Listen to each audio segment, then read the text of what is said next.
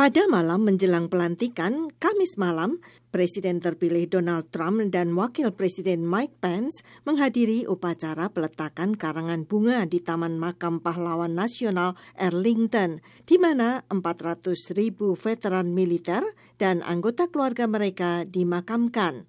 Setelah itu, Trump menuju ke acara perayaan di Monumen Lincoln. So this journey began 18 months ago. I had something to do with it, but you had much more to do with it than I did. I'm the messenger. I'm just the messenger.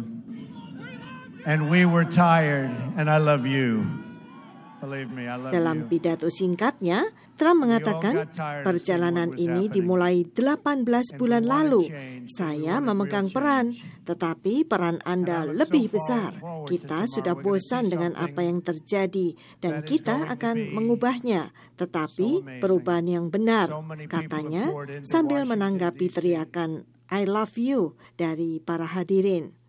Sejumlah penyanyi yang tampil dalam konser musik Kamis malam itu di antaranya Toby Keith, Three Doors Down, Lee Greenwood, Jennifer Holiday, The Piano Guys, dan The Frontman of Country yang berlangsung di Lincoln Memorial atau Monumen Lincoln.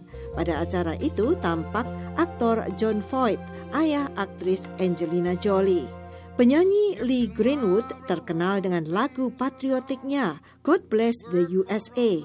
Lagu yang diluncurkan lebih dari tiga dasawarsa lalu telah mencapai platina dan Lee Greenwood kini berusia 74 tahun. Puspita Sariwati, VOA, Washington. Cause the flag still stands for freedom and they can't take that